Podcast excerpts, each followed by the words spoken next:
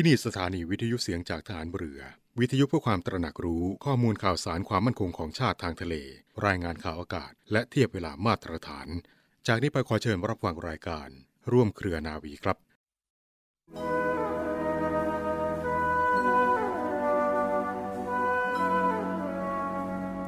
คนเราทุกคนก็อายุมากขึ้นทุกวันหนึ่งวันสองวัน ก็อายุมากขึ้น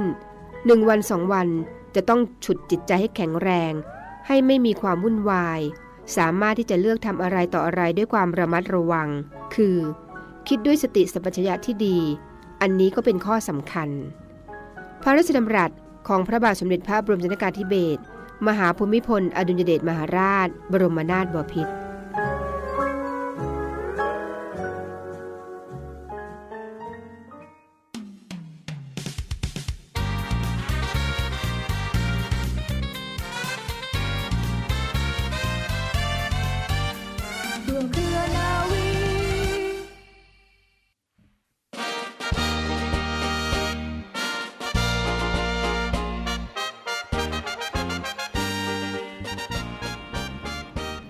วัสดีคุณผู้ฟังทุกท่านค่ะ ขอต้อนรับคุณผู้ฟังทุกท่านเข้าสู่รายการร่วมเครือนาวี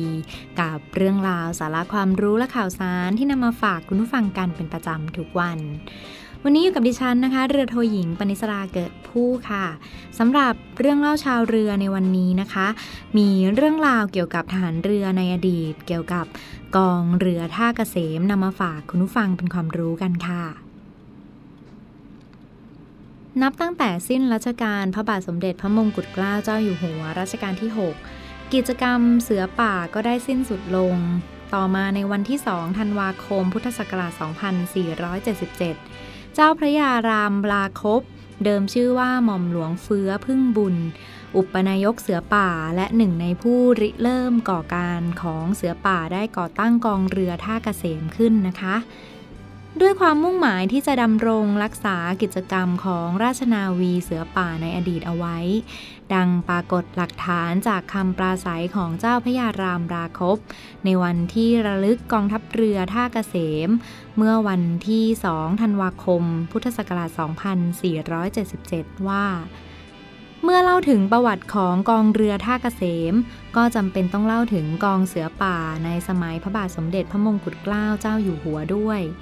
ในสมัยนั้นเมื่อพระบาทสมเด็จพระมงกุฎเกล้าเจ้าอยู่หัว ได้ทรงก่อตั้งกองเสือป่าขึ้นแล้ว ได้ทรงพระราชดำริเห็นว่าควรจะตั้งกองเสือป่านาวีควบคู่กันไป จึงได้มีการก่อตั้งกองราชนาวีเสือป่าขึ้น กองราชนาวีเสือป่าในยุคนั้นได้ทำประโยชน์ให้แก่ทางราชการตลอดมา เช่นได้มีส่วนร่วมยึดทรัพย์สินเฉลยเมื่อสงครามโลกครั้งที่หนึ่งเป็นต้น เมื่อพระบาทสมเด็จพระมงกุฎเกล้าเจ้าอยู่หัวสวรรคต กองเสือป่าราชนาวีก็ได้ยุบเลิกไป เมื่อข้าพเจ้ากลับจากต่างประเทศได้พบปะพูดคุยกับพระยาพระหนพลพยุหะเสนา นายกรัฐมนตรีในสมัยนั้น ท่านได้ปารบและขอร้องว่า กองราชนาวีเสือป่าซึ่งเคยช่วยเหลือราชการและยุบเลิกไปนั้น น่าเสียดายหากจะมีกองเรือทำนองนี้ขึ้นอีก ก็จะมีประโยชน์แก่ทางราชการ น่าจะหาทางจัดตั้งขึ้นอีก ข้าพเจ้าจึงได้ตกลงใจตั้งกองเรือท่าเกษม กองเรือท่าเกษมนี้จึงเป็นกองเรือส่วนบุคคล และถูกล้มเลิกไปเมื่อสิ้นอายุของเจ้าพระยารามลาคบค่ะ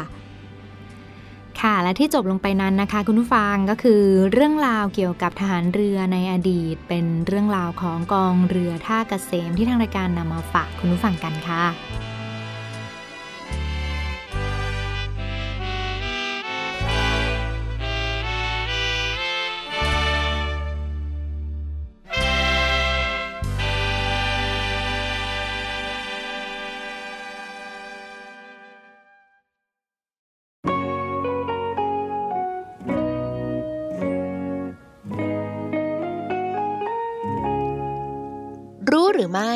เคล็ดลับดูแลผิวหน้าหนาวยังไงให้อย่างชุ่มชื้น ฤดูหนาวเป็นช่วงเวลาที่ใครหลายคนต่างรอคอยค่ะ และก็ลุ้นว่าจะได้สัมผัสกับลมหนาวยาวนานสักแค่ไหน ส่วนใครที่ไม่อยากรอหรืออยากสัมผัสลมหนาวแบบของแท้ ก็เลือกวางแผนไปรับลมหนาวที่ต่างประเทศ ซึ่งนอกจากแพลนเที่ยวสนุกๆแล้ว ก็การเตรียมตัวเพื่อดูแลผิวในช่วงฤดูหนาวให้พร้อมก่อนออกเดินทาง ก็นับว่าเป็นสิ่งสำคัญไม่แพ้กันค่ะ โดยในวันนี้นะคะ เรามีเคล็ดลับดีๆ ในการดูแลผิวในช่วงหน้าหนาวมาฝากกันค่ะ 1. ค่ะหลีกเลี่ยงการอาบน้ำอุ่น การดูแลผิวในฤดูหนาวเริ่มได้ตั้งแต่ขั้นตอนการอาบน้ำหลายคนชอบอาบน้ำอุ่นเพื่อให้ความอบอุ่นแก่ร่างกาย แต่จริง ๆ แล้วการอาบน้ำอุ่นจะทำให้เราสบายตัวได้แค่ตอนอาบเท่านั้นค่ะ เพราะหลังจากอาบน้ำความชุ่มชื้นในผิวก็จะลดลง ส่งผลให้ผิวแห้งเป็นขุยได้นะคะ เพราะฉะนั้นถ้าอยากให้ผิวนุ่มชุ่มชื้น อาจจะต้องกลั้นใจอาบน้ำอุณหภูมิปกติ เพื่อรักษาผิวกันสักหน่อยค่ะ 2. ค่ะไม่ควรอาบน้ำนานเกิน 10 นาที หลายคนคิดว่าแค่อาบน้ำอุณหภูมิปกติก็ทำให้ผิวชุ่มชื้นได้ ซึ่งความจริงแล้วการอาบน้ำอุณหภูมิปกติ แต่ว่าถ้าหากอาบนานๆนะคะ ก็ทำให้ผิวสูญเสียความชุ่มชื้นได้เช่นกันค่ะ ดังนั้นค่ะควรอาบน้ำโดยใช้เวลาประมาณ 5-10 นาทีก็เพียงพอแล้ว แล้วก็หลีกเลี่ยงการขัดถูผิวแรงๆด้วยค่ะ 3. ค่ะ เลือกประเภทสบู่ให้เหมาะกับผิวนะคะ ในช่วงฤดูหนาวค่ะ ถ้าอากาศแห้งมาก อาจอาบน้ำเปล่าโดยไม่ถูสบู่ก็ได้ค่ะ แต่หากจำเป็นต้องใช้สบู่ ควรเลือกประเภทสบู่ให้เหมาะสม เช่น ใช้สบู่เหลวชนิดอ่อน เพื่อรักษาความชุ่มชื้นของผิวไว้ค่ะ 4. ทาครีมบำรุงหลังอาบน้ำภายใน 3-5 นาทีค่ะ หลังจากอาบน้ำเสร็จภายใน 3-5 นาทีแรก นับได้ว่าเป็นช่วงนาทีทองของผิว เพราะเมื่อผิวโดนน้ำแล้วจะยังมีความชุ่มชื้นอยู่ หลังเช็ดตัวหมาดๆ จึงควรทาครีมบำรุงผิวลงไปทั้งที่ใบหน้า และก็ลำตัวโดยเร็วค่ะ และที่สำคัญค่ะควรเลือกครีมบำรุงที่เป็นเนื้อครีม เพราะจะให้ความชุ่มชื้นได้ดีกว่าเนื้อโลชั่นค่ะ 5. เลือกครีมบำรุงที่เหมาะสมค่ะ ในการเลือกใช้ครีมบำรุงควรเลือกครีมที่มีส่วนประกอบเพิ่มความชุ่มชื้นได้ดีค่ะ แล้วก็หลีกเลี่ยงครีมที่มีส่วนผสมของแอลกอฮอล์น้ำหอม หรือผลิตภัณฑ์ที่มีส่วนผสมของ AHA หรือ เรตินอยด์เพราะจะทำให้ผิวแห้งมากยิ่งขึ้นค่ะ 6. นะคะ อย่าลืมพกลิปบาล์มและแฮนด์ครีมค่ะ เมื่อดูแลผิวหน้าและผิวกายให้ดีแล้ว ก็ต้องไม่ลืมที่จะดูแลริมฝีปากและมือด้วยค่ะ เพราะอวัยวะทั้งสองส่วนนี้ต้องเผชิญกับอากาศหนาวตลอดเวลา ซึ่งอากาศแห้งจะทำให้ริมฝีปากแห้งและแตกง่ายขึ้น จึงไม่ควรเลียริมฝีปากบ่อยๆ และหมั่นทาลิปบาล์มอยู่เสมอ ส่วนการดูแลมือนั้นค่ะ หลังล้างมือควรรีบเช็ดให้แห้งและทาแฮนด์ครีมทันที เพราะอากาศแห้งจะทำให้มือลอกและแตกได้ง่ายเช่นกันค่ะ 7. ค่ะ การรับประทานอาหารที่ดีก็เป็นอีกวิธีในการบำรุงผิวค่ะ การกินอาหารในช่วงฤดูหนาวควรกินให้ครบทั้ง 5 หมู่ ตามหลักการดูแลสุขภาพทั่วไป แต่สิ่งที่ควรเน้นมากเป็นพิเศษคืออาหารที่มีโอเมก้า 3 เพราะเป็นไขมันชนิดดี โดยเน้นกินปลา ถั่ว เนื้อไก่ และเน้นอาหารหรือผักผลไม้ที่มีวิตามิน A C E และซินค่ะ เพื่อเติมอาหารให้กับผิว และที่สำคัญที่สุดคือดื่มน้ำให้ได้วันละ 8-10 แก้ว เพราะร่างกายต้องการน้ำเพื่อให้ผิวชุ่มชื้นอยู่ตลอดเวลาค่ะ และ 8 ค่ะ เลือกสวมใส่เสื้อผ้าที่ไม่ทำให้ระคายเคือง อากาศในฤดูหนาวจะแห้งและเย็นมาก การเลือกเสื้อผ้าในช่วงนี้จึงควรเลือกเนื้อผ้าที่ใส่สบาย ไม่บาดหรือระคายเคืองผิว เช่นผ้าคอตตอน ส่วนการใช้ผ้าขนสัตว์ หรือใยสังเคราะห์ อาจจะทำให้คันหรือระคายเคืองผิวได้ค่ะ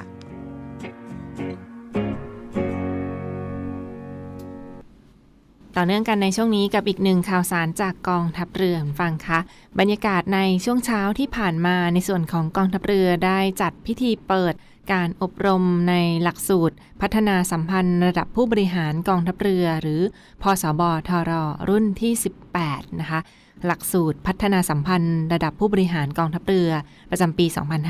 2564 ค่ะ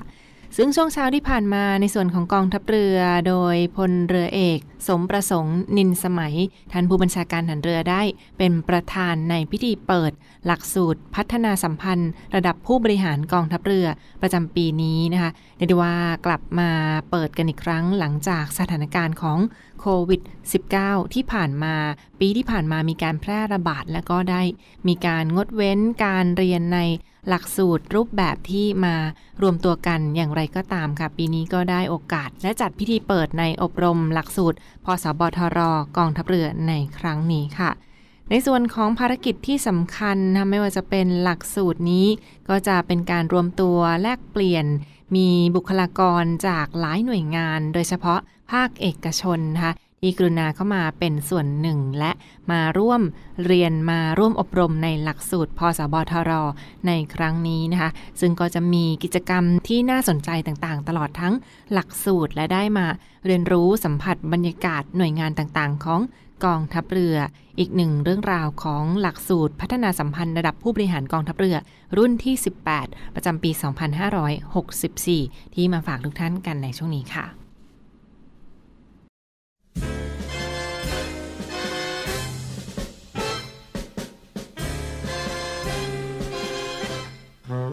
วมพลัง รวมใจ ร่วมบริจาคโลหิต เพื่อถวายเป็นพระราชกุศล เนื่องในวันพ่อแห่งชาติ ประจำปี 2564 กองทัพเรือกำหนดจัดกิจกรรมบริจาคโลหิต ถวายเป็นพระราชกุศล เนื่องในวันคล้ายวันพระบรมราชสมภพพระบาทสมเด็จพระบรมชนากาธิเบศรมหาภูมิพลอดุลยเดชมหาราช บรมนาถบพิตร วันชาติ และวันพ่อแห่งชาติ 5 ธันวาคม 2564 โดยสามารถร่วมบริจาคโลหิตได้ในวันศุกร์ที่ 3 ธันวาคม 2564 ณ ห้องอรุณอมรินทร์หอประชุมกองทัพเรือ เขตบางกอกใหญ่ กรุงเทพมหานคร สอบถามรายละเอียดเพิ่มเติมที่ 086 783 5613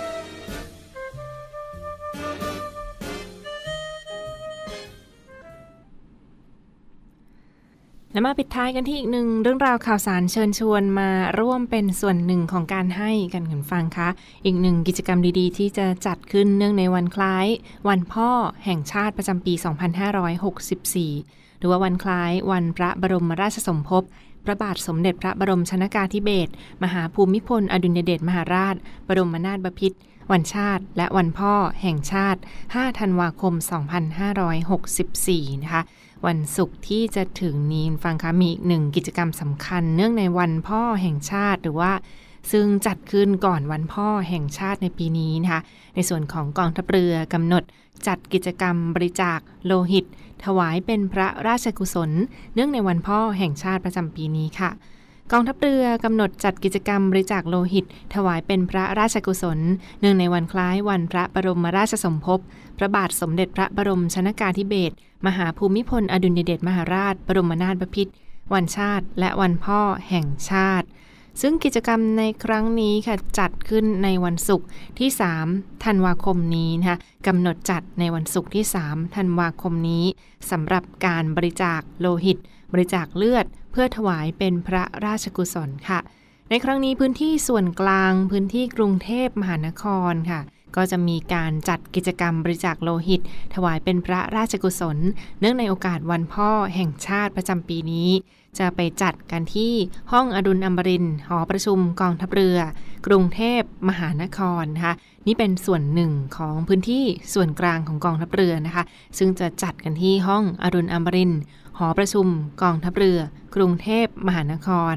ในวันศุกร์ที่ 3 ธันวาคมนี้ เวลา 8 นาฬิกาถึง 12 นาฬิกาเป็นต้นไปนะคะ มาร่วมบริจาคโลหิต เพื่อถวายเป็นพระราชกุศลกันได้ในครั้งนี้ เวลา 8 นาฬิกาถึง 12 นาฬิกาที่หอประชุมกองทัพเรือกรุงเทพมหานครค่ะ ซึ่งก็เป็นพื้นที่ส่วนกลางส่วนหนึ่งนะที่กองทัพเรือกำหนดจัดกิจกรรมบริจาคโลหิต บริจาคเลือด พื่อถวายเป็นพระราชกุศล เนื่องในโอกาสวันคล้าย วันพ่อ แห่งชาติ 5 ธันวาคม 2564 แต่สำหรับกิจกรรมบริจาคโลหิตนั้นก็จะจัดในวันศุกร์ที่ 3 ธันวาคมนี้นะคะ วันศุกร์ที่ 3 ธันวาคมนี้ เวลา 8นาฬิกาถึง 12นาฬิกาที่ห้องอดุลอมรินหอประชุมกองทัพเรือค่ะสำหรับท่านใดที่สนใจจะบริจาคโลหิต หรือว่าจะสอบถาม รายละเอียดเพิ่มเติมใดๆก็ตามค่ะ สอบถามรายละเอียดเพิ่มเติมได้นะสำหรับการบริจาคโลหิตในส่วนของพื้นที่กรุงเทพมหานครของกองทัพเรือบริเวณ หอประชุมกองทัพเรือในวันศุกร์นี้นะคะ ก็สามารถติดต่อสอบถามรายละเอียดเข้ามาได้ค่ะที่เรือโทสนั่นบุคำนะคะ เรือโทสนั่นบุคำโทรเข้ามาได้ค่ะที่หมายเลขโทรศัพท์ 086 783 5613 086 783 5613 ค่ะและเรื่องราวของการบริจาคโลหิตในครั้งนี้ฟังคะก็เน้นย้ำกันอย่างต่อเนื่องว่าเขามีมาตรการป้องกันการแพร่ระบาดของโควิด -19 นะมีการตรวจคัดกรองซักประวัติ ก่อนที่จะทำการบริจาคโลหิตกันอย่างเข้มงวดเลยทีเดียวนะเพื่อป้องกันการแพร่ระบาดของเชื้อโควิด -19 ค่ะ ทั้งการตรวจคัดกรอง การตรวจหาเชื้อ ATK สำหรับเจ้าหน้าที่ที่อยู่ในที่เสี่ยงนะคะ และในส่วนของการคัดกรองผู้มาบริจาคโลหิต ไม่ว่าจะเป็นการจัดชุดบริการพยาบาล การซักประวัติอย่างละเอียดค่ะ ก็ขอความร่วมมือด้วยสำหรับท่านใดที่สนใจจะมาร่วมบริจาคหรือว่า มีวาระที่จะมาร่วมบริจาคโลหิตในครั้งนี้เนี่ยก็ขอความร่วมมือในการให้ข้อมูลที่เป็นความจริง แล้วก็ตอบข้อประวัติจากการซักประวัติในครั้งนี้อย่างเป็นความจริงอีกด้วยค่ะ เพื่อเป็นประโยชน์ทั้งการแพทย์และเลือดของท่านที่นำไปบริจาคในครั้งนี้ก็จะเป็นประโยชน์ให้กับชีวิตของผู้ป่วยรายต่อไปด้วยค่ะ และที่สำคัญค่ะก่อนที่จะบริจาคโลหิตในครั้งนี้ฟังค่ะ ก็ต้องเตรียมร่างกายให้พร้อมก่อนที่จะบริจาคโลหิตด้วยฟังค่ะให้เลือดแต่ละครั้งนั้นเราก็ต้องมีการเตรียมร่างกายของเราให้พร้อมก่อนที่จะไปบริจาคโลหิตด้วย ดังเช่น มีน้ำหนักตัวมากกว่า 45 กิโลกรัมขึ้นไป แล้วก็การนอนหลับพักผ่อนให้เพียงพอนะนอนหลับพักผ่อนให้เพียงพอ อย่างน้อย 6 ชั่วโมงขึ้นไปก่อนวันที่จะมาบริจาคโลหิตนะคะนอนหลับพักผ่อนให้เพียงพอให้ร่างกายกระปี้กระเป๋า แล้วก็มีสุขภาพแข็งแรงค่ะ งดดื่มสุรา เครื่องดื่มแอลกอฮอล์นะงดดื่ม เครื่องดื่มแอลกอฮอล์งดดื่มสุราเพื่อให้โลหิตนั้นไหลเวียนได้ดีก่อนบริจาคโลหิตอย่างน้อย 1-2 วันควร ดื่มน้ำมากๆ อย่างต่อเนื่องค่ะ งดดื่มเหล้าดื่มสุรา ดื่มเครื่องดื่มแอลกอฮอล์ค่ะ ก็งดก่อนที่จะไปบริจาคโลหิต และนอนหลับพักผ่อนให้เพียงพออย่างน้อย 6 ชั่วโมง รวมทั้งท่านใดที่มีการทานยารักษาโรค ยาประจำตัวใดๆก็ตามค่ะ ก็ต้องแจ้งให้กับบุคลากรที่มารับบริจาคโลหิตด้วยนะแจ้งให้ทางคุณหมอได้ทราบก่อนว่าเรามียารักษาโรคประจำตัวใด ๆ อยู่ ก่อนที่จะไปบริจาคโลหิตค่ะ นี่เป็นอีกหนึ่งเรื่องราวที่มาฝากประชาสัมพันธ์กันฟังค่ะสำหรับท่านใดที่สนใจจะมาร่วมบริจาคโลหิตเพิ่มเติมนะทางกองทัพเรือก็เปิดให้บริการบริจาคโลหิตได้เช่นเดียวกันในวันศุกร์ที่ 3 ธันวาคม 2564 นี้นะคะ ศุกร์ที่ 3 ธันวาคม 2564 นี้ เวลา 8 นาฬิกาถึง 12 นาฬิกา 8นาฬิกาถึง 12นาฬิกาที่ห้องอรุณอมรินหอประชุมกองทัพเรือ กรุงเทพมหานครค่ะ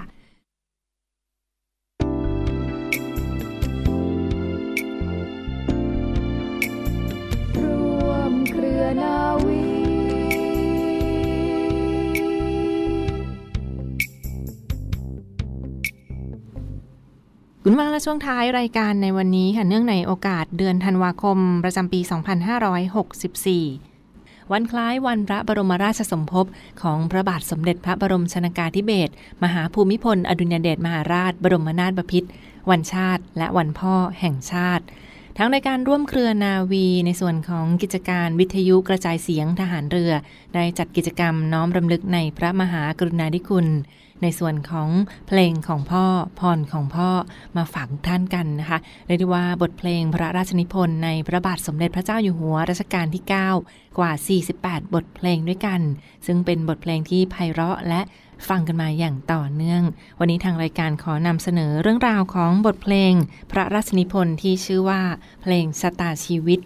คำร้องโดยพระเจ้าวรวงเธอ พระองค์เจ้าจักรพันธ์เพนสิริ และศาสตราจารย์ ดร ประเสริฐณนคร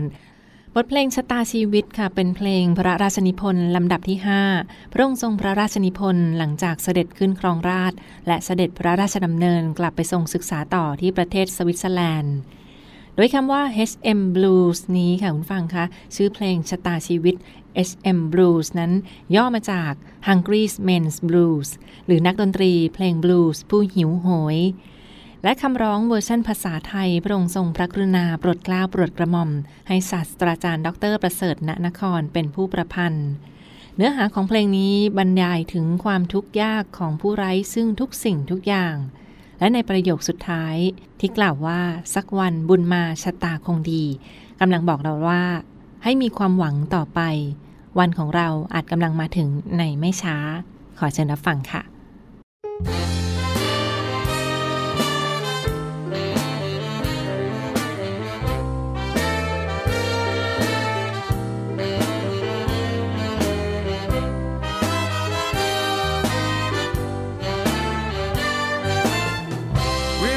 the hungry man's blues. You'll be hungry too if you're in this band. Don't you think that our music is grand? We've got the hungry man's blues. You've eaten now, all of you. We'd like to eat with you too. That's why we've got the Asham got the hungry man's blues. You'll be hungry too if you're in this band.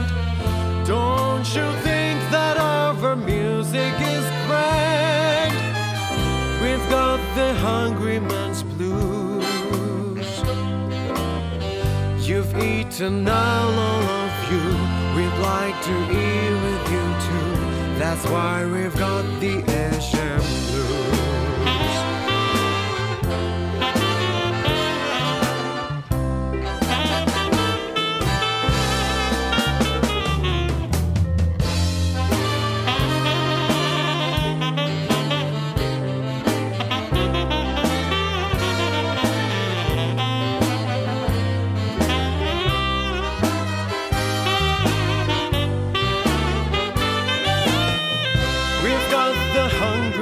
blues.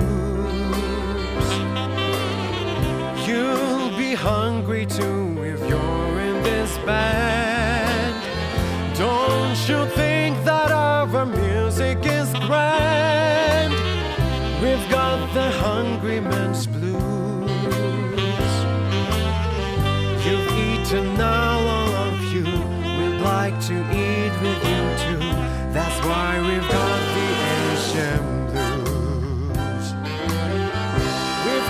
the hungry man's blues. You'll be hungry too if you're in this band. Don't you think that our music is grand? We've got the hungry man's blues. You've eaten now, all of you. We'd like to eat with you too. That's why we've got the Asian blues.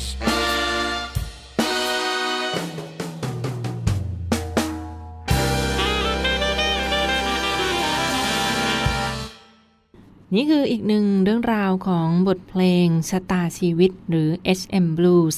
บทเพลงพระราชนิพนธ์ในพระบาทสมเด็จพระบรมชนากาธิเบศรมหาภูมิพล อดุลยเดชมหาราช บรมนาถบพิตรในหลวงรัชกาลที่ 9 อีกหนึ่งเรื่องราวที่มาฝากทุกท่านกันในช่วงของเพลงของพ่อ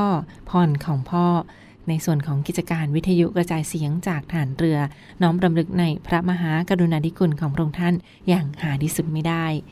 สำหรับวันนี้ทางรายการร่วมเครือนาวีต้องขอขอบคุณทุกท่านที่ติดตามรับฟังและพบกันได้ใหม่ในทุกวันเวลาประมาณ 12 นาฬิกาเป็นต้นไป เวลาหมดลงแล้วนะคะลาไปก่อน สวัสดีค่ะ